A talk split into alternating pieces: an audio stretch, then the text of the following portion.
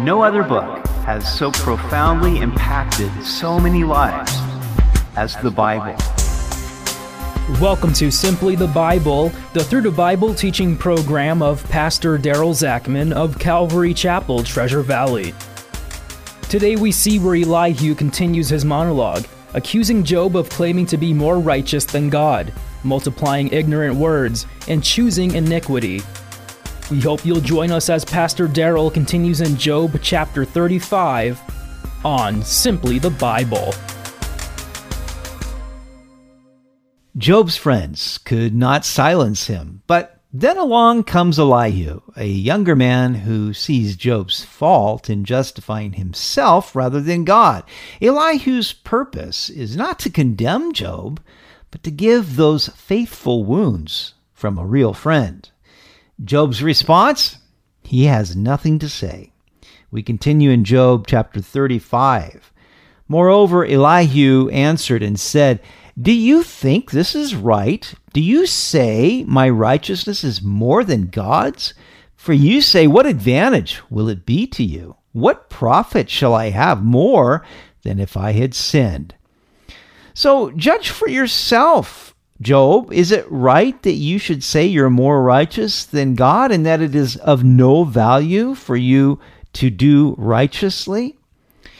This is pretty much the same rebuke that God will give to Job later on when he will tell him, Would you indeed annul my judgment? Would you condemn me that you may be justified? Verse 4 I will answer you and your companions with you. Look to the heavens and see, and behold the clouds, they are higher than you. If you sin, what do you accomplish against him? Or if your transgressions are multiplied, what do you do to him? If you are righteous, what do you give him? Or what does he receive from your hand? Your wickedness affects a man such as you, and your righteousness a son of man. So look, Job, the heavens are much higher than you. Do you really think that you're going to affect God? If you sin, do you think that harms him? If you're righteous, do you think that that benefits him in some way? It doesn't. It only benefits you. So you can't leverage God. You can't expect God to give you something because you've done so much right. It doesn't work that way. Because of the multitude of oppressions, they cry out. They cry out for help because of the arm of the mighty. But no one says, Where is God my Maker, who gives songs in the night, who teaches us more than the beasts of the earth, and makes us wiser than the birds of heaven? There they cry out, but he does not answer because of the pride of evil men. Surely God will not listen to empty talk, nor will the Almighty regard it. And so there are those who go through oppressions, they go through suffering, and they cry out. They cry out in their misery, but they're not crying out to God for help. They're not saying, Where is God, my Maker? And what he means by that is, Where is he? Why isn't he helping us? What's going on here? Now, God does have a purpose in bringing affliction. It's so that people will cry out to him for deliverance, for help, for knowledge, for wisdom. It is so that people will seek him. Psalm 50, 15 says, Call upon me in the day of trouble, and I will deliver you, and you shall glorify me. And I believe that this is at least one of the reasons that God is allowing this present coronavirus pandemic. He desires that people, his people, will earnestly cry out to him. If my people who are called by my name will humble themselves and pray and seek my face and turn from their sins, then I'll hear their prayer, forgive their sin, and heal their land. And so we should be crying out, Lord, where are you? What would you have us learn through this? What changes would you have us make? But these people, they cry out and God does not answer. And why not? Because their pride has given birth to empty talk that God simply ignores. Although you say you do not see him, yet justice is before you, and you must wait for him. And now, because he has not punished in his anger, nor taken much notice of folly, therefore Job opens his mouth in vain. He multiplies words without knowledge. Now, Job's complaint all along is that he can't see God, he can't meet with God, he wants to go to court and see God there, but God doesn't show up. And Elihu's point here is that, look, God's silence does not mean that he's unjust. Just because he doesn't meet with you when you want him to doesn't mean that he's not righteous. And so, this apparent injustice of God, in that God has not judged the wicked like Job thinks he should, uh, means that Job has loosed his lips in saying things about God that he shouldn't be saying. Chapter 36 Elihu also proceeded and said, Bear with me a little, and I will show you that there are yet words to speak on God's behalf. I will fetch my knowledge from afar. I will ascribe righteousness to my Maker, for truly my words are not false. One who is perfect in knowledge is with you. So, this is Elihu's cause all along in this very long speech that he gives. He's speaking up for God, he's speaking on God's behalf.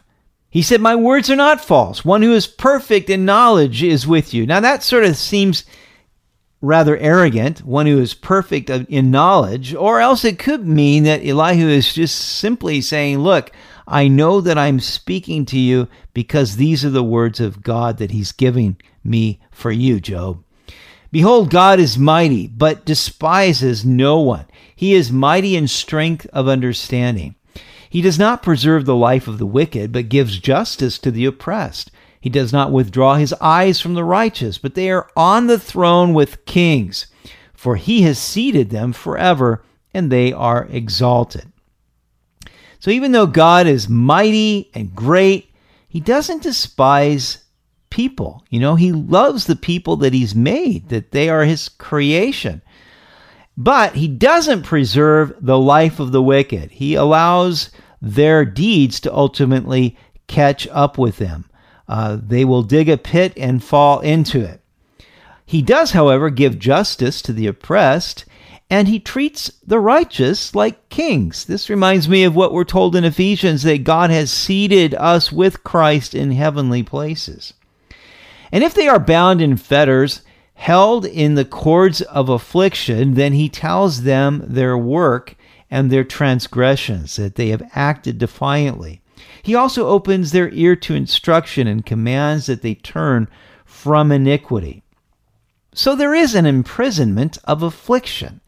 God allows this so that we will see our faults. I kind of see that's what we've been through. It seems like that's what we've been going through. We've been in a, a prison of affliction, housebound, you know. Uh, it's not been what we want. But in those times when you go through afflictions or sufferings or whatever, it's so that God will reveal to you the faults that are in your heart. And this is what happened with Job. Because he was going through this time of suffering, God was revealing to him what was really deep in his heart. And he wanted to justify himself. There was this self righteousness that God was bringing to the surface. It's been said that man is like a vessel with water in it that's at the top, but there's some mud on the bottom. And when that gets shaken up, well, then it muddies the waters. And that was what was happening here to Job. God was using this to bring conviction to his heart and correction, but he really wasn't responding to it. If they obey and serve him, they shall spend their days in prosperity and their years in pleasures. But if they do not obey, they shall perish by the sword and they shall die without knowledge. And so God allows the affliction in a person's life to accomplish ultimately his righteousness, but there's always the choice on behalf of the person. There's two ways to respond. You can either surrender to what God is doing, to say, Lord, what would you have me learn from this? I'm, I'm all ears here. Uh, and then God will teach you. Or else you can be stubborn. You can harden your heart. You can refuse to listen to God, but you will ultimately perish and be destroyed if you do that. He who he who is often reproved and stiffens his neck will suddenly be cut off, and that without remedy. But the hypocrites in heart store up wrath. They do not cry for help when he binds them. They die in youth, and their life ends among the perverted persons. He delivers the poor in their affliction and opens their ears in oppression. Now, this word hypocrites really is the word godless. So the godless in heart store up wrath, and they don't cry out for God's help. And so what ends up happening is they store up wrath for themselves, and their lives end with the perverted persons. Now, these were the sodomites, the uh, male temple cult prostitutes who would sell their bodies basically to earn money for the pagan temples. It's just a reference to the fact that those who resist God will ultimately live among the most wicked people of all. But God delivers the poor and opens their eyes. Indeed, He would have brought you out of dire distress into a broad place where there is no restraint, and what is set on your table would be full of richness but you are filled with the judgment do the wicked. Judgment and justice take hold of you. Because there is wrath, beware lest he take you away with one blow, for a large ransom would not help you avoid it. Now, there's a difference between what Job's friends said and what Elihu says. Job's friends said that Job suffered because of his sin. Elihu said that Job sinned because he was suffering. God would have delivered Job if he would have opened his ear to the voice of God, but Job was suffering the judgment of the wicked and then taking up their argument that it was of no value to serve God. Will your riches or all the mighty forces keep you from distress? Do not desire the night when people are cut off in their place. Take heed, do not turn to iniquity, for you have chosen this rather than affliction. So, in affliction, there's these two temptations that can occur. You can desire just to end your life. And Job was there. He was despising life. He was saying, God, just take me now. I don't want to live anymore. And you can come to that point. Uh, or he could blame God rather than going through the affliction. And that's what he was doing. He was, at first, he did really well. much better than I think I would have done. But then, as it dragged on, he began to to uh, blame God wrongfully. Behold, God is exalted by his power. Who teaches like him? Who has assigned him his way? Or who has said, You have done wrong?